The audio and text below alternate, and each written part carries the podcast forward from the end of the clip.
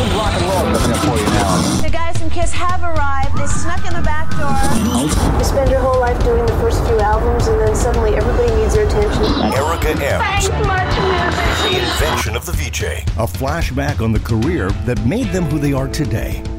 On this episode, Christopher Ward, and thanks here very much for watching today. I want to remind you to catch City Limits. We'll have an all-cover show on Limits coming up at 12. There was a there was actually a moment in time which I can describe precisely when I knew that we had a hit record and I knew that it'd be okay for me to leave. So we got a couple of videos back to back for you. I'll be loving you forever, and you've got it, the right stuff from RSVP. This is Erica Ehm's Reinvention of the VJ. now, Here's Erica M. Hi there, I'm Erica M, and thank you so much for tuning into another episode of Reinvention of the VJ. I'm so excited for today's conversation. My guest is the original VJ. No hyperbole, no exaggeration. I mean, he was the VJ even before there was anything called Much Music. He also literally wrote the book on Much Music. Seriously, if you're interested in the history of Much Music, his book, Is This Live, is a must read. We'll talk about it. Speaking of writing, he's also a novelist and a prolific and highly respected songwriter. Plus, Mike Myers is his BFF, so that's kind of cool. So now you know why I'm so excited to chat with today's guest, Christopher Ward. Now, before we jump in our interview, if this is your first time tuning into my podcast, let me give you a, just a bit of background. Reinvention of the VJ is basically my passion project. The premise is simple up and up close and personal conversations with uh, talented and much loved personalities on air from much music that you may have grown up watching. While our personalities and approaches were often very different, there is one thing that we do all have in common. Each of us played a small part in Canada's most influential pop culture platform. And then we left at different times for different reasons. Each of us set off on our own next adventures. And it's that story of what happens after much the reinvention, the resilience, the creativity, struggles, and of course, the perspective. That's what intrigues me. And you know what's really important about the show? You. Yes, you who's listening right now. I'm making this show for you for a couple of reasons. Okay, first, it's going to be a trip down memory lane, but I'm also hoping that you listen through the lens of gleaning some interesting tidbits or insights into what it takes to for you to get the life that you want to reinvent. I know a lot of us are going through that right now or dealing with tough times. How do you get through those? Maybe even redefine what success is. Hopefully, you'll find ideas that will inspire you to look at your life just a little bit differently. By the way, at the end of the show, I'm going to tell you how you can be part of this podcast. And now it's time to introduce my multi talented, understated friend on reinvention of the VJ. Please welcome Christopher Ward. Christopher, this is E so squared. awesome. How are you? I'm I'm so happy to talk to you, and it's it's funny because during our time at Much, we we never really hung out, but it was after Much ended that we reconnected, and you were the giver of all my baby clothes. Your, you and your wife gave me your daughter Rachel's clothes for my daughter Jessie to wear for years. Well, I'm awfully glad to hear that. yeah, I, I think of us as really good friends, and that's the first and most important thing. Yeah. Um, and I've got to, I'm going to admit something. Part of the reason that I'm doing this podcast is because of the book you wrote, Is This Live? And I'll- Ah. yeah, because I don't know if I told you this, but when I read it, I, I literally was crying. I, I get sort of choked up thinking about it. It was Hmm. kind of like, oh, Christopher, I'm getting all choked up. Ah, it was kind of like my biography. Like it, it struck me how there's you and just a few people who- who lived through such a, a, a, a huge time in my life and a critical cultural time in Canada. I mean, it was, Mhm. it just really struck my heart. What was that experience like for you, hearing everyone's story because you lived it yourself? Well, going back to write the book was a fantastic experience. I mean, first and foremost, just reconnecting with all these people that I really cared about. And as you say, people that I shared a common experience with. Um, you know, we did go through a lot together. And I think a lot of us we didn't really talk about it at the time because it was just it was just going so fast. It was just like being on the express train the whole time. And you never had time to kind of look out the window and see what was what you were actually going past. Um, which is fine because you know there's always time to reflect and recollect, and that's what that book was. Um, yeah, I guess the book did reveal things to the writer, as a book will, about yourself and the story that you've told, and um, and I think it also told me what much music represented culturally in Canada. Something else you just referred to. Um, again, I didn't think about that at the time, but I realize how many artists we gave an exposure to, an incredibly important one, and whose careers exploded overnight. I mean, the number of artists who said to me, well, one day I was kind of slogging it out in the clubs, and the next day I couldn't go to the grocery store without being mobbed. I mean, it was just, it was nuts. And um, that was sort of a hint as to how much of an effect we had on, on the music scene in Canada at the time. You said that it revealed something about the writer, yourself. What did going through this process reveal about you, to you? Well, those these things are hard to put into words. I think um, it was an affirmation of some things. I looked back, and although there were lots of embarrassing moments, things I looked at and wished, oh man, I'd love to have a redo on that one. Um, I still thought, no, it affirmed that I utilized some of my greatest skills in the moment, which are, you know, curiosity and creativity and just uh, approaching each day like it's a fresh one. You know what I mean? Because mm-hmm. let's face it, it's like being a relief pitcher who gets his ass handed to him in the ninth inning of a game in which he blows up a lead. You, you know, you do a bad interview and that's how you feel, right?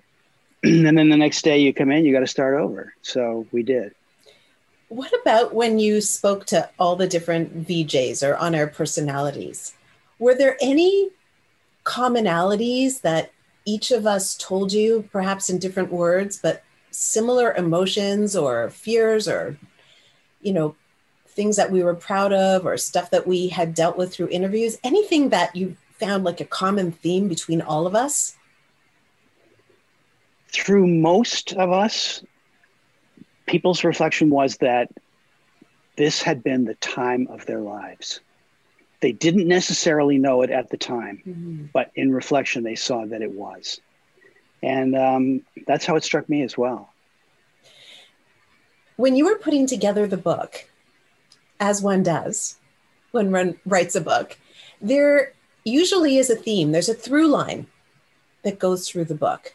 So, of course, this is a chronology of what happened through the years of much, but I wonder was there an actual sort of storyline or something thematic that you ended up with some sort of a thesis at the end? And I, I know you said that about the musicians, but the musicians part of the book was actually quite a small piece of it at the end of the book. You're asking me tough questions today. This isn't fair. You're welcome.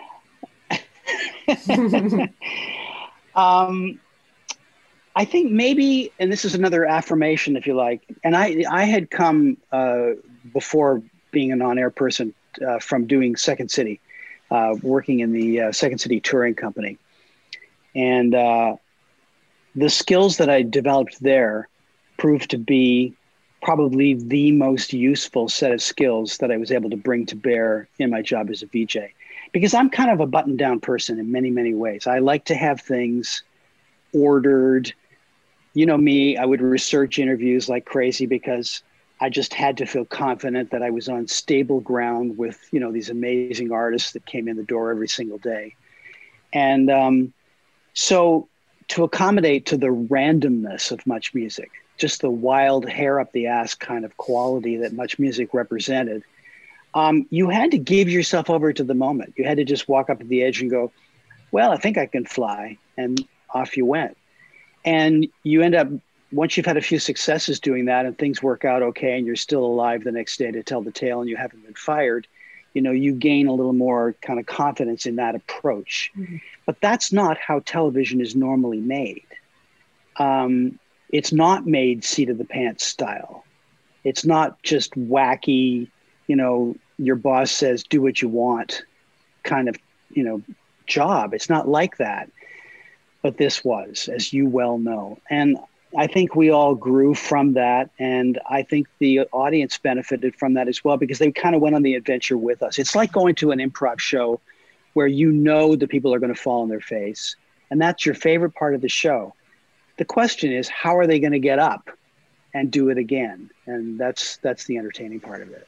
Actually, that is that makes so much sense to me because I know that having been on Much Music, if there's something that it taught me, was that I can handle anything because right. I also understand that people forgive you when you make a mistake if you can keep going. Yeah.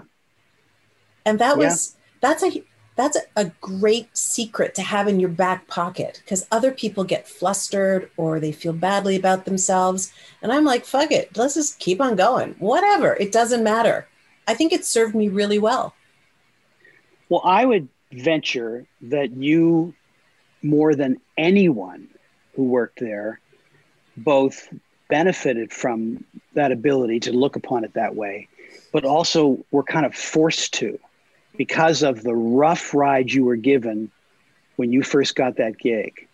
I mean, I look back and I just think, I don't know how the hell, I don't think I could have survived that kind of treatment that you received. Um, you've talked about this before. We talked about it in the book. Um, and uh, I mean, it's a tribute to your incredible durability and belief in yourself. You know, things that you're able to bring obviously into the work that you do now.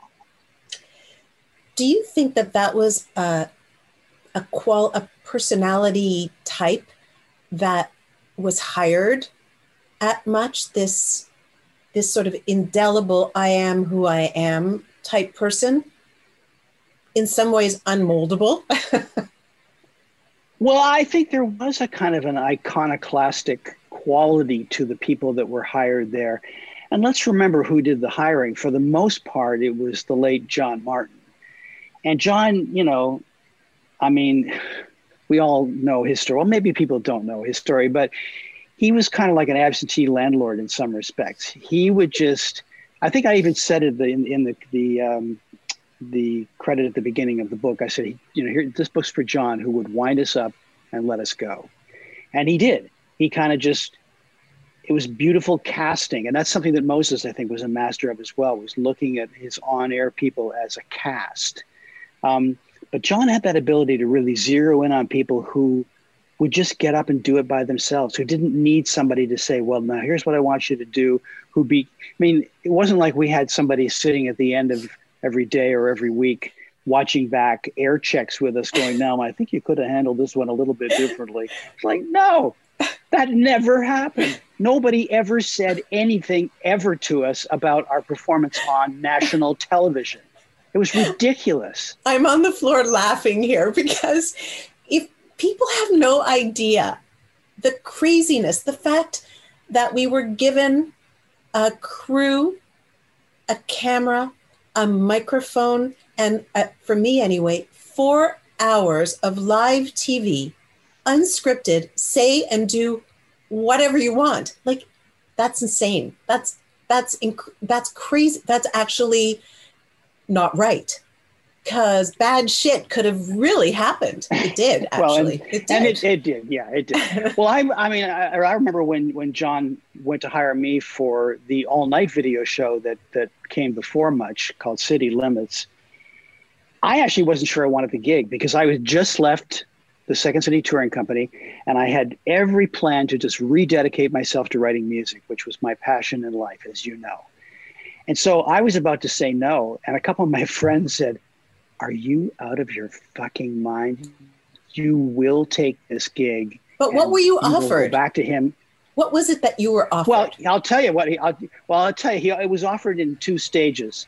Um, John came to see me do my last show at Second City, And at that show, I received an Elvis bust, a pie in the face, and an invitation from John Martin, which went, uh, "Come to my office uh, on Monday. I got something for you." Which, as you know from John, was that was loquacious, right? So um, I went to his office on Monday, and he's like, "Well, yeah, we're doing this thing. It's an online video show, and you know, blah blah." blah. And I'm like, "Oh, I don't know, man. I don't know. I'm, really w- working on my music now." And he looks at me like he gives me that really look, and and you know, he says, "Well, you need the money, don't you?" I'm like, well, yeah. He says, and you can do anything you want. So that was it. That was like the ultimate invitation to create on television. So, it, so he gave you the key to city limits, but was Yes. there was there a mandate? Was there is it just go and do it, or like was there any direction? Was there any sort of format? Anything? Hello? no. Nothing. Nothing. Well, we, well, we had a library, and there were some videos in it. This was in you know the spring of 1983, so yeah, fall of '83. There weren't there weren't too many videos, so we kind of just played what we wanted. I actually invented our first format, and it was because it just seemed necessary because I had worked in radio when I was going to college. I was going to Trent University in Peterborough and I was working at CKPT, the chum station there. So I knew what a format was. And I knew that rather than being a hindrance and rather than it being something that you're forced and confined by, it in fact freed you up because it made sure that the best loved videos of the moment were all going to get a reasonable amount of play and that you provided opportunity to stuff that was on its way up, in particular Canadian artists. So that well, you also were reason. giving it structure, and within the structure, you can create like a song. Struct, you know, every song has Ooh, structure. nicely done. You're welcome.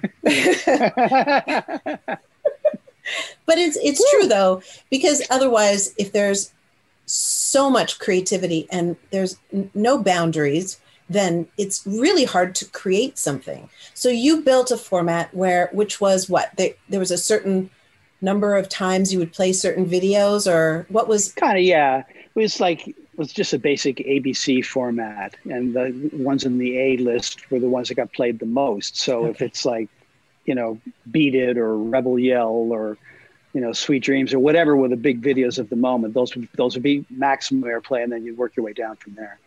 So pretty basic. was the was the uh, strategy from John Martin's perspective to start city limits with an eye to much music, or was much music not even a glint in his eye yet? Well, much was very much a glint in Moses Znaimer's eye and a whole bunch of other people, uh, including John. And they wanted to create a prototype for much music that they could take to the CRTC when it was time for the, you know, handing out of a music license. And I think it was a major part of why they got the license because they could, in effect, say to the CRTC, unlike some of their very sort of um, heavily funded competition, they could go, look, we're already doing it, Right. And so whatever it was. you and I worked in the same office at that time at 99 Queen Street East. I worked during the Mhm. day, you worked during the night doing the shows. If I remember correctly, is the the the crew at that time, so that would have been Anne, Michael, Simon, and Morgan, Sherry, were they all part of was that your crew, the overnight city limits crew? Yeah, and the last three that you mentioned, um, Morgan, Simon, and Sherry, they were all volunteers from Yes. the Centennial College broadcast program. Yes, we all started I the same day. You know, Mhm. only they just didn't get paid. But they did eventually. eventually. I barely Well, got paid. Eventually, yes, eventually, um, and it eventually came fairly quickly, actually, mercifully, because um, when Much came, it was like they were sort of cast around, well, we need some producers. It's like, well, who could we get really cheap who kind of know what they're doing already? So these kids at age 21 and 22 suddenly became the Much Music producers. And although, you know, Michael Hayden and Ann Howard were the sort of supervising producers, they had a lot of other responsibilities. Michael's responsibilities encompassed the look of the network, a huge, you know, I think, uh, not unrecorded contribution, but one that's not acknowledged very often. Mm-hmm.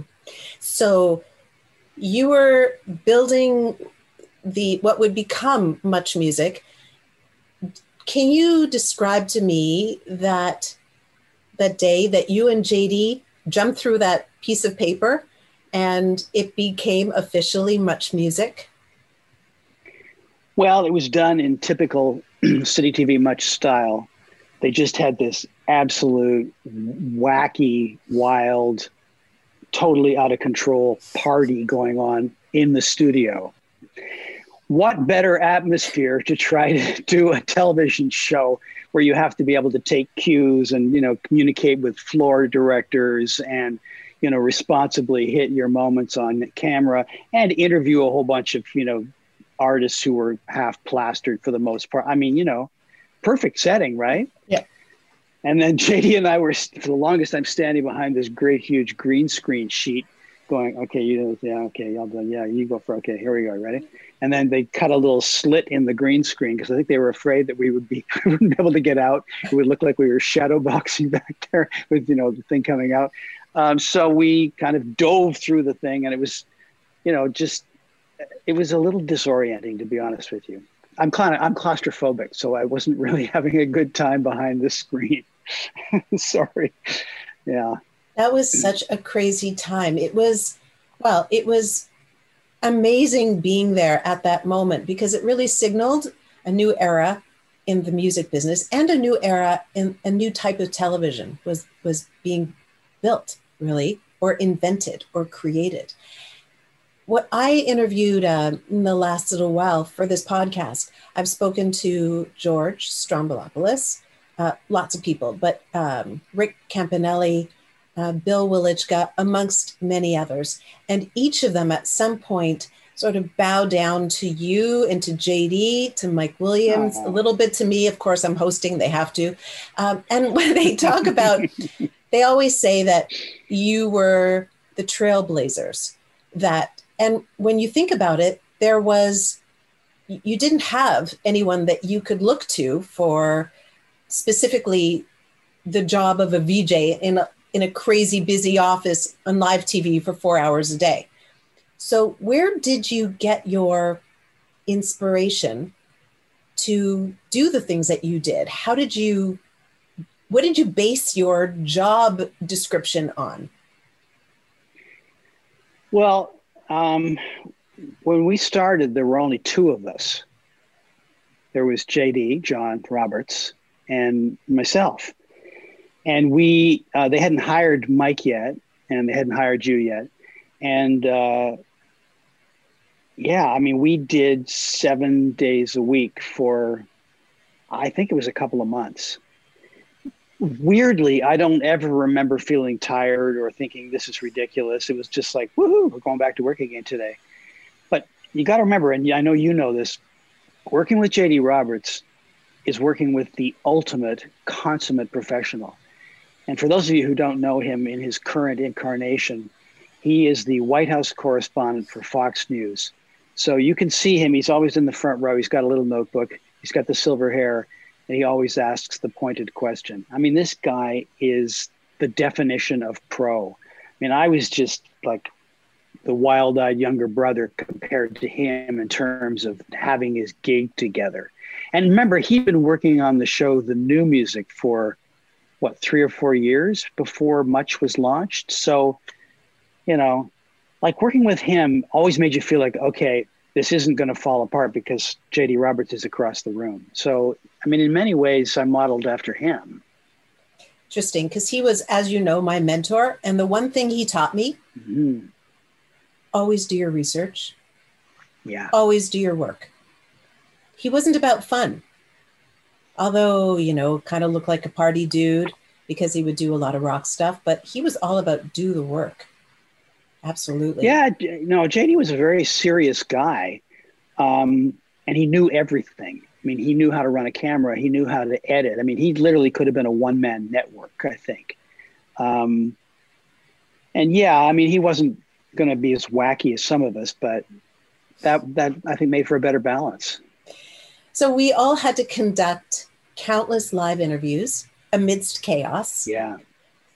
What do you think makes a memorable interview? Uh, I think when you make a connection with an artist, and it's got to be a two way street, you have to provide the right environment, you have to ask the right questions in the right sequence, mm. and the artist has to be open to the idea of making a connection with their audience through you. So those are to me kind of the building blocks of it. And there's a lot of ways to get there.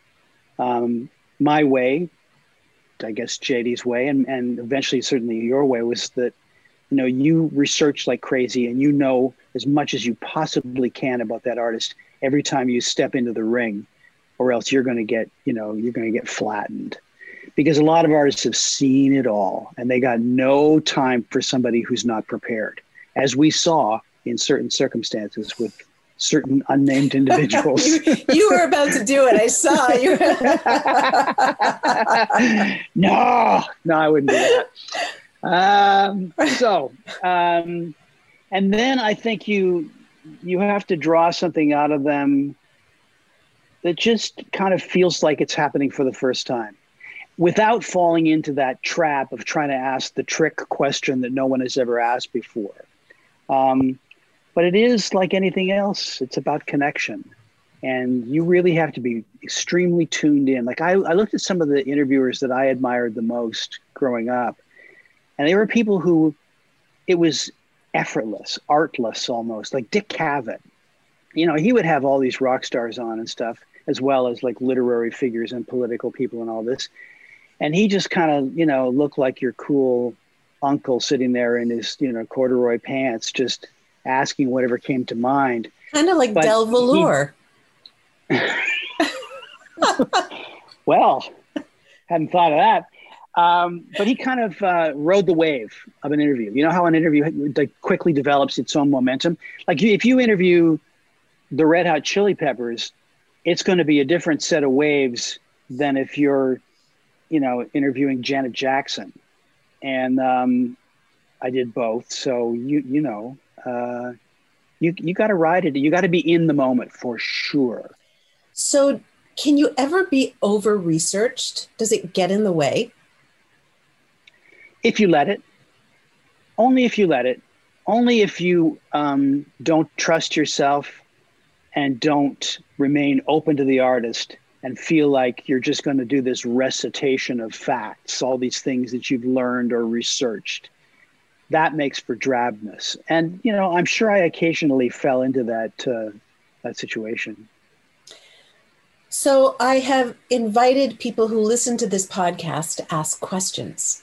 So I have oh. one for you. Cool. It's all about the audience, which is what we learned at Much, right? It was all about the audience. Mm-hmm. And so mm-hmm. this show, hopefully, I want the audience, I want our listeners to be a part of it. So we have a question here from Louis Pelletier or Pelletier, and he asked this uh, on Twitter. He wrote, What are Christopher's top three interviews and why? Wow. Well, um, there's a lot. I, I mean, it's it's um, it's impossible not to mention the George Harrison interview because you know when a Beatle walked in for an hour of live television and these were gods in my world and in many others people's obviously um, there was it was incomparable as an experience and as a feeling it's like i remember um, one of our directors sylvie said when he walked in the room it became a cathedral. And i thought that was a very cool way of looking at it. Um, you know say don't meet your heroes because they'll disappoint you but that did not happen in this case. He was as gracious and kind. And he also, maybe because he wasn't interviewed as much as the others, he was in the moment with you. He listened to the questions really, really carefully. He was very patient. He gave some very spontaneous answers, including one which has now gone viral. It's been shown like there's two and a half million YouTube views of this one excerpt from the interview. Well, what had happened was that the week before, I'd seen this story in the news about McCartney doing an album of songs that he did not write, including songs by John Lennon, like Imagine and Beautiful Boy, and so on. And so I thought, oh, I'll just mention that to George and see if he's heard about it. And I told him that, and he went, Paul, oh, well, maybe he doesn't have any good ones of his own then. and I was wow. like, I was, and I was kind of like, you know, gobsmacked for the moment. I went, wow, I guess we have that on tape now, right? And he looked at me and he went, well, it's true. You know, it, it was just that classic understated Beatle thing, but you can see that that moment for all its glory. Okay, so there's that's a, one of them. All right, yeah, got, we have two more.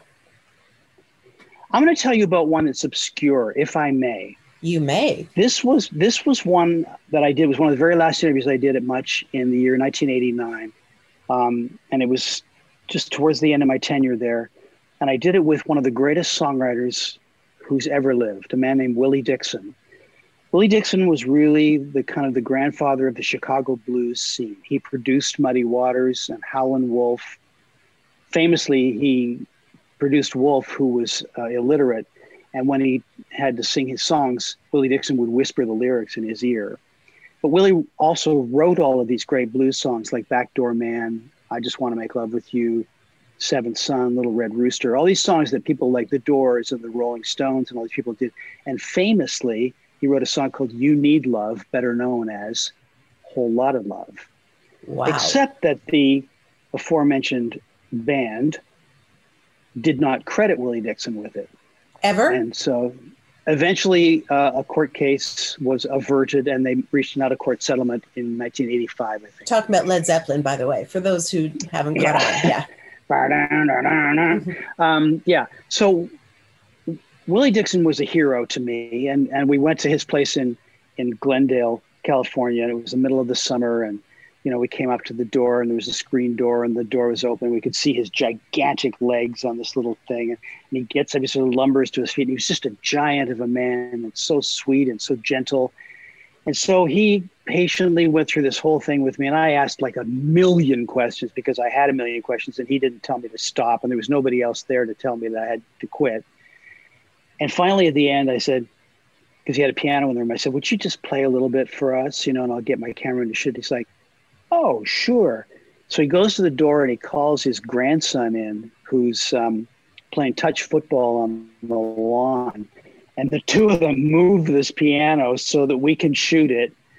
And they proceed to sit down and do a duet of Seventh Son, which was one of Willie's songs. And it was just, I kind of still can't believe that I was there for that moment and capture that. And he, he died just a couple of years after that. Um, but that wow. one was privately, personally, that was a huge, huge interview for me. Yeah, one of the definitely one of the perks of the job to be able to be in the presence and have deep conversations with people who mean something to you. Who's your third? Ah, uh, let me see. Tina Turner. Nobody walked into that room and exuded more pure, raw star power than Tina Turner. She walked in the room and she smiled, and the sun came out. It was just unbelievably powerful, her presence. And she did it with such grace. She was like royalty when she walked in there. She was at the top of her game career wise. And, but she'd been through so much. I mean, if you've read her autobiography then you know, or if you know her story. I mean, just just horrific stories of her time with her late husband Ike Turner. But um, she triumphed, and it's like she carried that triumph around with her everywhere, and she shared it with you, and she shared it with the people who loved her. And um, I think it was that more than the actual content of the interview. Oh, I'll tell you one other thing about they the crew, who normally were pretty blasé about having rock stars in the room, asked specifically if they could get their photograph taken with Tina Turner. And so I asked her, and she said, Yeah, sure. So they instantly, immediately assembled. So you've got like 20 people all standing shoulder to shoulder, you know, and Tina's sitting in the front of all of them with a smile as big as all, all outdoors. And that photograph stayed framed in the crew area for years. I interviewed her. Yeah. Uh, right. And I remember asking How was her, it? she was uh, amazing. And she, to me, embodies feminism. So I was really excited to talk to her. And I asked her, I don't remember much. You know that you and I have talked about this, that I, I don't have a lot of memories of my specific interviews with people because I was so in the moment. Anyway, with her, right. I remembered this question, which is why is it that strong women are attracted to bad men? Ooh. All I remember is her looking at me like, that's a really hard thing to answer. I think she might have even said that. And I kind of felt bad because I didn't want to bring up, you know, old wounds, but I do think that it's a thing where amazing women are attracted to the bad boy. So why?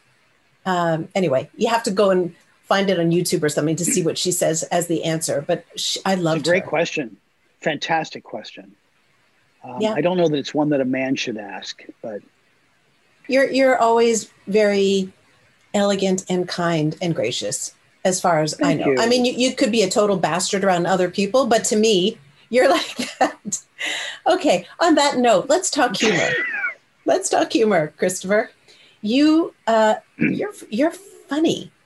Um, and and yet understated. How would you describe your sense of humor? Absurd. That's it. I need more. I need more because I actually have this. I, I sometimes don't understand comedy. I don't know how mm. to, like, why did I laugh? But then I go, why did that make me laugh? But because you've you know studied Second City and you are known for being funny and you do funny skits and you're that's part of what makes Christopher Ward is your humor. Help me understand what makes you funny or how you do funny?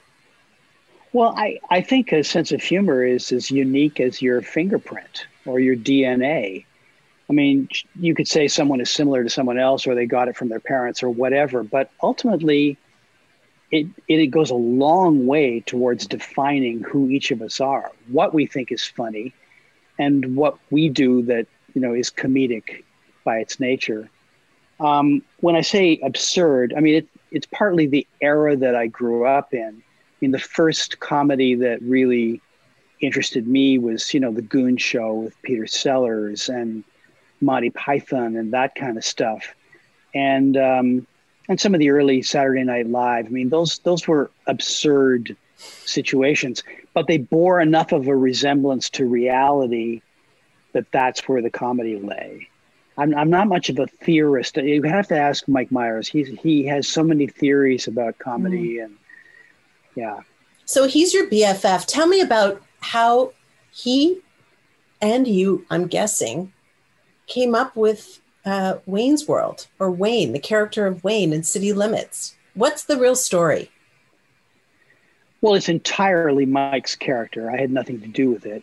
Um, he and I were in the Second City Touring Company at the same time, and we used to do scenes that Wayne would appear in.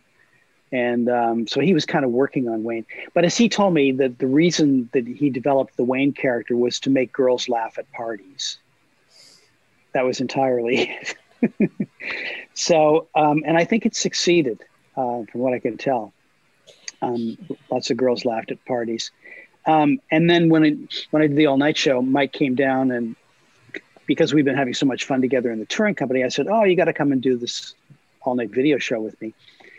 And we came up with this idea that he would be my cousin as the reason why I would put up with him just sort of barreling into the show and interrupting everything. And I mean, I remember, you know, there'd be like a guitar player being interviewed, and Wayne would just all of a sudden burst into the scene and go, I love that guitar part, man. Show me how you do that diddle diddle diddle thing. And, he, and, the, and the guy would be, uh, okay. like sort of caught between absurdity and reality and forced to kind of conform to whatever the tightrope is between the two. And, you know, would teach him the guitar part. He's like, all right, party on, man, you know? And it was just, you know, I mean, he's one of the funniest people on the planet. I mean, and, and just like having improvised with him, I mean, I, I, was not an improviser compared to him. It'd be like me sitting beside Eric Clapton playing guitar, you know, going, yeah, well, I'm a guitar player too. Yeah, but but not really, you know. So, yeah. did you have any idea that that character Wayne would become so um, such an uh, you know uh, representative of of Canada? Sort of, you know, he kind of represented Scarborough basements um, for the whole world and. Did you know that he would that this would be something big? Well, no, you never really know that for sure. I mean, I, I certainly had a lot of faith in Mike. I mean, he's an exceptionally talented individual, so it's no surprise to me. I, I have to say that he, but he's also he's unbelievably hardworking. Mm. Like I was hanging around with him when he was doing, you know, research for um, the Austin Powers movies, and you know, he was watching like all of these shows. You know, the I'm trying to remember the names of the what was the one with the two, the man and the woman in it, the Avengers. Like watching all these shows and making notes and then and just jamming things out. And I mean, he, he's or we we did some gigs actually in clubs. We played the Viper Room, the band that was in the Austin Powers movies, and uh, and he would start you know improvising sort of off the audience, but he would be gathering material at the same time while he did that. Incredibly disciplined um, just a tireless writer and rewriter and has incredibly high standards, which I know drives some people nuts.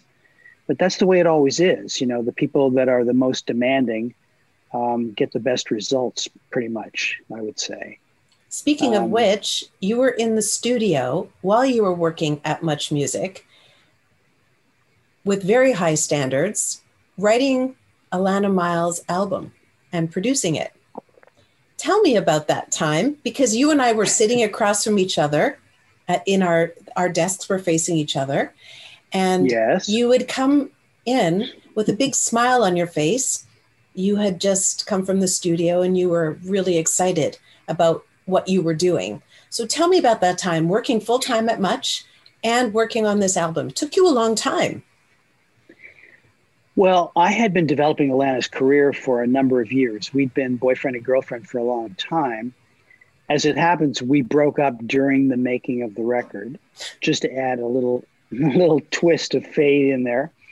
Um, but we were friends, so we maintained the friendship, and, and we, I think, she, I'm sure would agree, uh, we retained the most important part of our relationship, and that is the creative one. And um, so you know, I finally got her a deal with Atlantic Records in 1987. So it was like the last couple years that I was at Much. And yeah, it, it, it, was a lot of work, a lot of demos. A lot of people said no, the classic story, right? And then finally we got her a record deal. And then we found sort of the perfect third partner in Dave Tyson, who became her producer and, and who co-wrote a lot of the songs. Um, yeah, it, I mean, I, I, I wondered what I looked like. I would wonder what you saw from your chair in those days if I just looked completely whipped, because I was exhausted.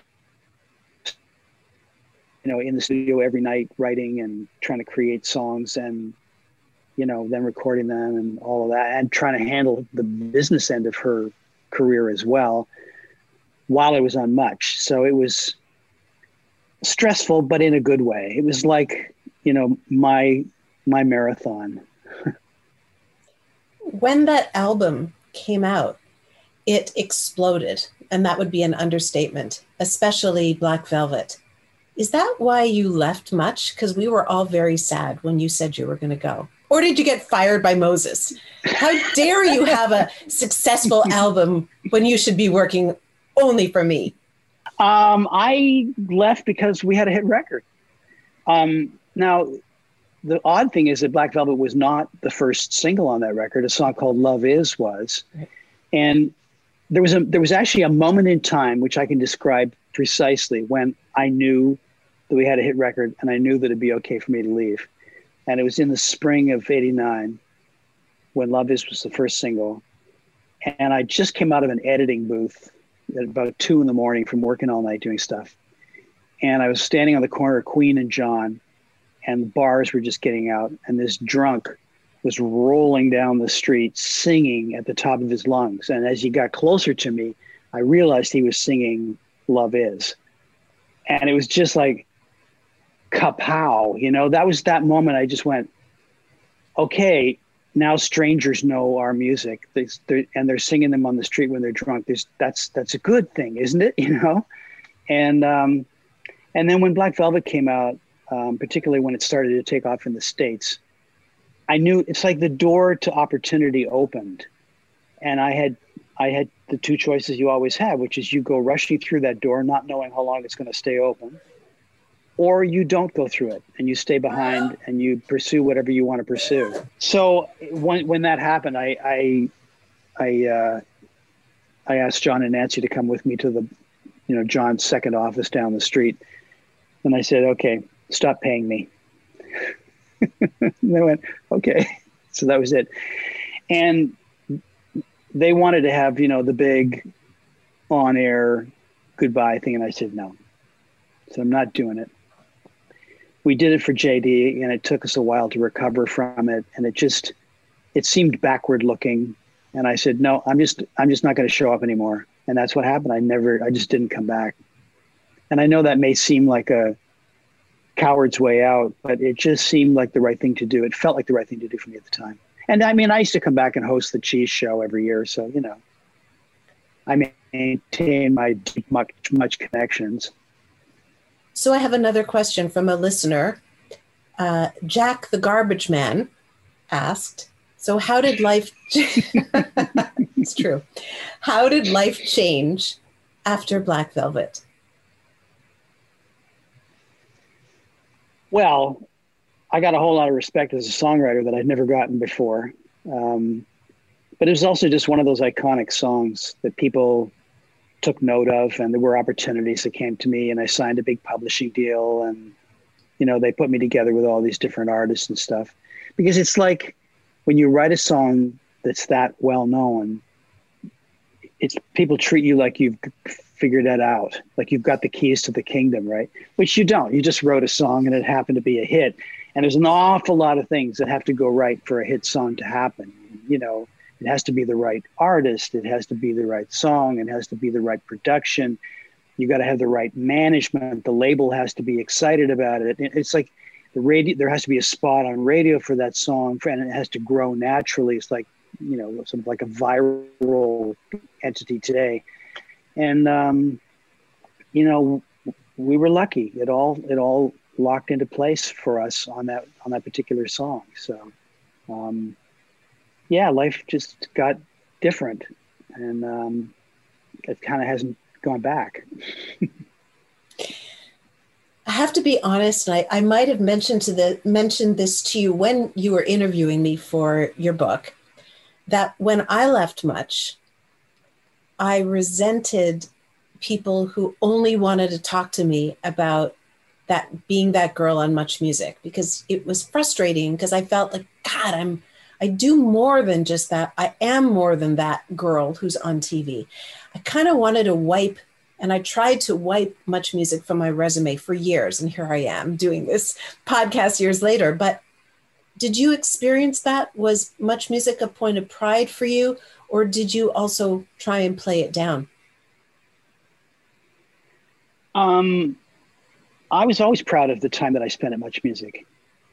But remember, Much didn't define me like in the public eye.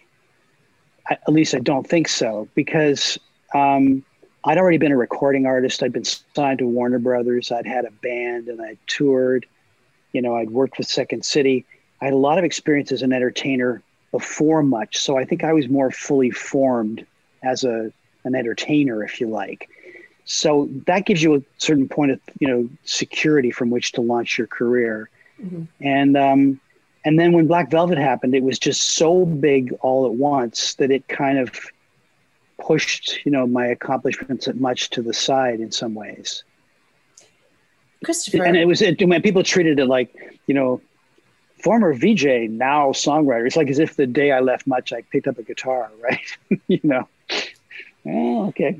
You're an overnight success, which took 35 years. I had no idea that you wrote songs with Stephen Stohn. Stephen Stohn being the executive producer of Degrassi. You wrote with him way before. Tell me about that. I didn't even know that he was a songwriter. I thought he was a lawyer. Um, he's a lawyer. He's a songwriter. Um, yeah, he's a lot of things. Uh, he's an exceptionally talented brilliant man, and, and my oldest friend. Um, yeah, well, when Stephen and I were in college together, we started writing songs in, at Trent University. And then, um, you know, we did the thing of two long hairs with guitars in a VW bus traveling all over, all over Europe for about a year. And we wrote a lot of songs. And it was really kind of like going to school for me because, you know, he'd, he'd already been writing songs um, with bands when he was in high school. So he kind of had a leg up on this thing. So, yeah.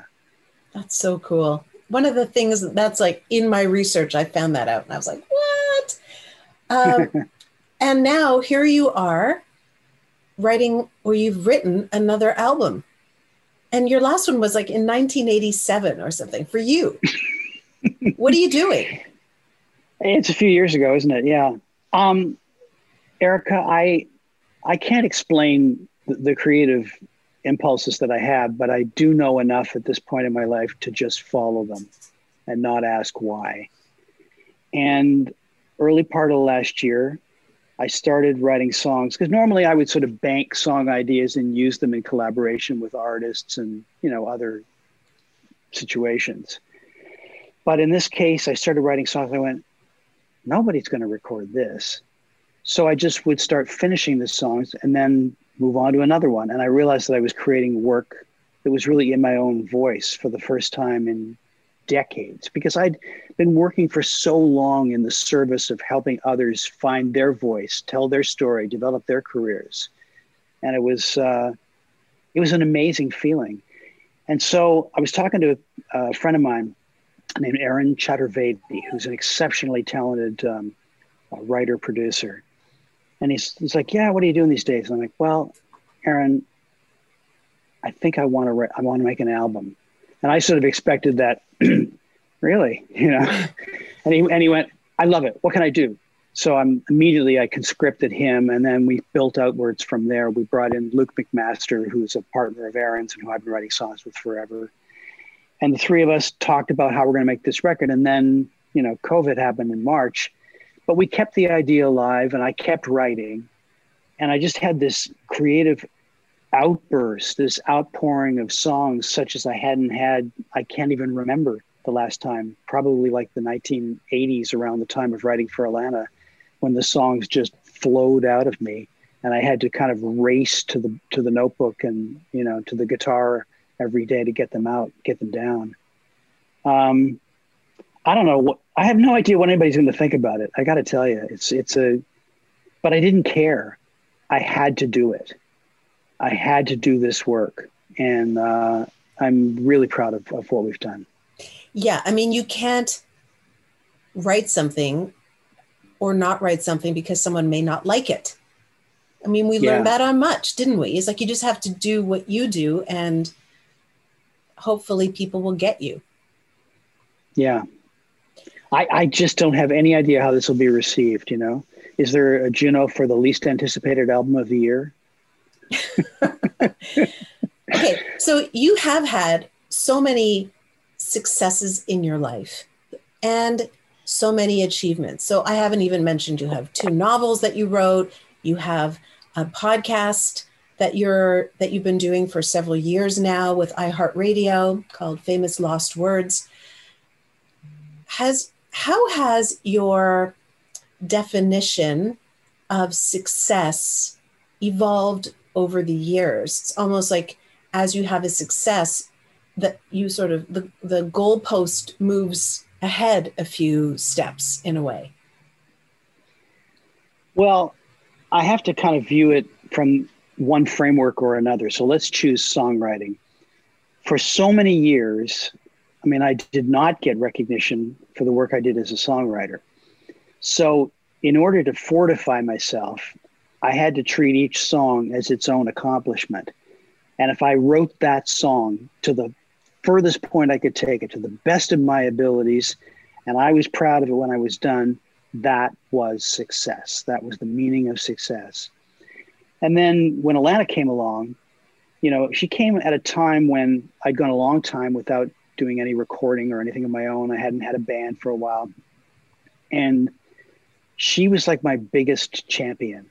She would literally, every single day, I swear to God, Erica, she would say to me, You're going to write me a hit song. I know it. And that sounded a little bit like a threat. I didn't mean it to sound like that, but it was just more, okay, okay, I got this. I, yeah, I'm, i got this. And I go back to the guitar. And every time I came up with something, it could be some little fragment, could be something I'd done two years earlier. She'd go, Hey, remember that little bit you did that went ah, like this? I'm like, No. She says, Oh, yeah, yeah, yeah. go back to your notes. And she, it's like she had this ability to pluck out the very best of what I did and make sure that I stayed on the path with it. So then, as we built her career and her sound and everything else with those songs as the foundation, that was a different kind of success because I knew that what we were doing was good. And that's why I stayed at it for as long. I mean, it took us like seven years to get her a record deal, but we stayed at it for that length of time, you know? Seven and, years. Um, yeah. So I know about waiting and I know about letting things kind of um, bubble under and percolate for a while before they take form. And it's the same now. It's like, I mean, my record hasn't come out yet, this new one but it's already a success to me. Why? Because I did what I wanted to do. I, I said what I wanted to say, and I did it in the, I think, the most eloquent terms that I am capable of. Okay, I'm going to turn the tables. We all, yeah. every single person who I talk to in this in our sort of gang of people who worked at Much have had our fair share of disappointments or failures, call them whatever you want.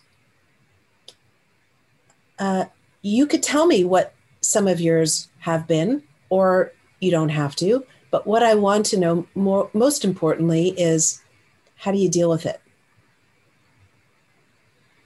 Hmm. Don't put all your eggs in one basket. Guess. Although I suppose I did that with Alannah. I mean, when I was at Much, I literally took everything that I made at Much and poured it into her career. And so I guess I, I have to take those words back and, and also and change my answer. That was not a failure. So no, it, it, wasn't. But but but at the time, I'm I'm talking about the principle of putting everything in one basket. Mm. Um, I mean, like for example, I was working with Diana Ross in what should have been just an unbelievable opportunity. Um, her business manager was my business manager at the time. And he just one day called me up and said, Hey, do you want to meet Diana? I'm like, Ross? I'm like, yeah. so, and I knew who he met, right? And um, so he said, Well, I'm going to put it together. So, like that day, I was at the gym, and my then wife called me up at the gym and went, um, Diana Ross just called. I'm like, what? So, and I had to go over to her place. And um, you want to hear this story? This is pretty wacky. Of course I um, do. Okay. Okay. So um, I get there and I'm thinking there's going to be this coterie of, you know, handlers and followers and guards and, you know, all this stuff. There's nobody. There's just a gardener, right? he opens the door and she's up on the next level and she leans over and she goes, hi, come on up, you know. So I'm like, okay. And at the door, you know, she's got three little backpacks that she prepared for her children then to, you know, because they were going to camp that day. Like it was just not what I thought. I, well, I was expecting the diva of all time, right? And that wasn't it. And so, you know, I sat down and I was, you know, having this really nice conversation with her and she was talking about what she wanted to do and the music that she was loving and, you know, all, all the things you kind of do to kind of sort where that artist is going to go next. And then she said, "Oh, do you have anything to play for me?" I'm like, "Oh, yeah, sure." So I brought a couple songs along, she says, "Oh, well, maybe you could just go and pop it in the player over there." Look, and there's this wall of equipment, right? and I am not technologically inclined, right? So I'm like starting to sweat. So I get over there and I'm like just looking at all these things, trying to figure out where to put this disc. And you know, she's sort of chirping away in the background at me, and so finally i'm like i think i found the machine that's like the mother machine where all the sound is going to come from and i'm down on my knees and i get the disc in but then there's no sound there's no audio happening mm. and the song's playing and i'm just thinking you know this is not happening. And so i'm pushing every button in sight. And next thing you know she's on her knees beside me right and she's pushing all the buttons that i'm pushing and and she's got you know she was in her sweats and stuff, but she still had the do. The Ross do was happening, right? Like full on. And it was pressed into the side of my head because she, she was like leaning down with me, looking at this gear. And I had one of those moments where you leave your body and you just, you go up above your body and you look down and go, okay, there I am. I'm on my knees in Diana Ross's house trying to get her stereo to work. And that's the, the Ross do pressing into the side of my head. and I thought, okay, okay, get a hold of yourself, get a hold of yourself. And I finally got the thing to work. I played her the songs and she loved them. So I was so relieved and she wanted to write songs together. So we started working together and we wrote like five songs together. And, you know, she was really excited about making this album. And, um, Motown were going to give her this huge budget. It was going to be her comeback record and all of this. And it was like, you know, for me, it was the thrill of working with one of the voices of my childhood and with somebody I just respect so hugely. And, you know, the opportunity was just magnificent, you know, mansion on the hill type of stuff, right? And then right at the end, right before the record came out, she just totally changed streams and then started in on a, a, a Supremes reunion thing which eventually became this massive tour. But then that didn't go well for her either because they charged too much money and she didn't hire some of the original Supremes. And anyway, that's another story. But as a result, you know, Motown then lost interest because she lost interest. And the whole thing just, I just watched it kind of go up in smoke. And it was just like. How do you deal with it in those shittier times? Well, I got some great stories out of it. Certainly do. Right? Mm-hmm. And that's that's all you can ask. Sure. Okay. No, seriously. Last question. yeah. You, you, have uh, done a lot. You've uh, when I say done a lot, I've, you've created a lot. You've experienced a lot. You've been in many interesting places. Um, you are having quite. Uh, uh, an, uh, what's the word? A life that many would like to emulate. What are you most proud of? I think I'm proud of the fact that I'm able to be creative every day. It's a mantra for me. It's a mission statement, whatever you want to call it. Um, and I've stuck to it. And I just try to do something original however small, every day. You know, whether I'm just messing around and processing photographs or whether I'm writing poems or whether I'm working on a guitar riff or just anything at all. Um, just to try to create something that wasn't there yesterday, something different, something new. Maybe it'll be usable, maybe it won't. It kind of doesn't matter. Um, so that's, I think that's the answer. I get that. I relate to that big time. I love making mm-hmm. something from nothing. And I don't, and they're different than what you make, but it's the art of creating that really lights me up for sure. Christopher, yeah. a lot of people, or actually one person, Mike in Oakville, he asked, Who is going to interview you, Erica, for this podcast series? And I was like, No one, because it's my show and I don't need to be interviewed. But then I thought it would be fun to ask each person who I'm interviewing, who, who obviously is a professional uh, in the in the business, to ask me just one question. So, is there a burning question, Christopher Ward, that you would like to know or that you think the listeners might want to know about me? I was interested and almost saddened a little bit when you said earlier in our interview that as you left much, you wanted to obliterate that from your resume. Mm. You had your reasons, and I understand what they are. But I'm wondering, with hindsight, what's the most important thing that you took away mm. from that gig? Well, I think it is that I'm a superwoman, that I am able to to go through the fire and survive, and that I'm capable of more than I ever thought, and that I am able to parlay many things into many more opportunities and also that I asked amazing feminist questions to so many people. I was the same then as I am now. And it showed up when I look back at a lot of my interviews. I pat myself on the back and I go, Good girl, you asked the right questions. Mm. Nice. There you go. Yeah. Mm, Thank nice. you, Christopher. How nice. Thank you so much for answering all my questions and uh, sharing all your stories with me. So I got I got to know you just that much more. And for those of you who are um, still listening to our conversation, number one, if you haven't picked up Christopher's book, which came out, I think in 2016, is this live? Yes. It mm-hmm. is the it is such a fantastic read. Um, it really takes you on the the journey of um, the evolution of much music from so many different perspectives. And you wrote it with such tenderness. Uh, you, I don't know if the readers or listeners will weep, but certainly made me cry. and your podcast is on iHeartRadio. And your album is coming out when?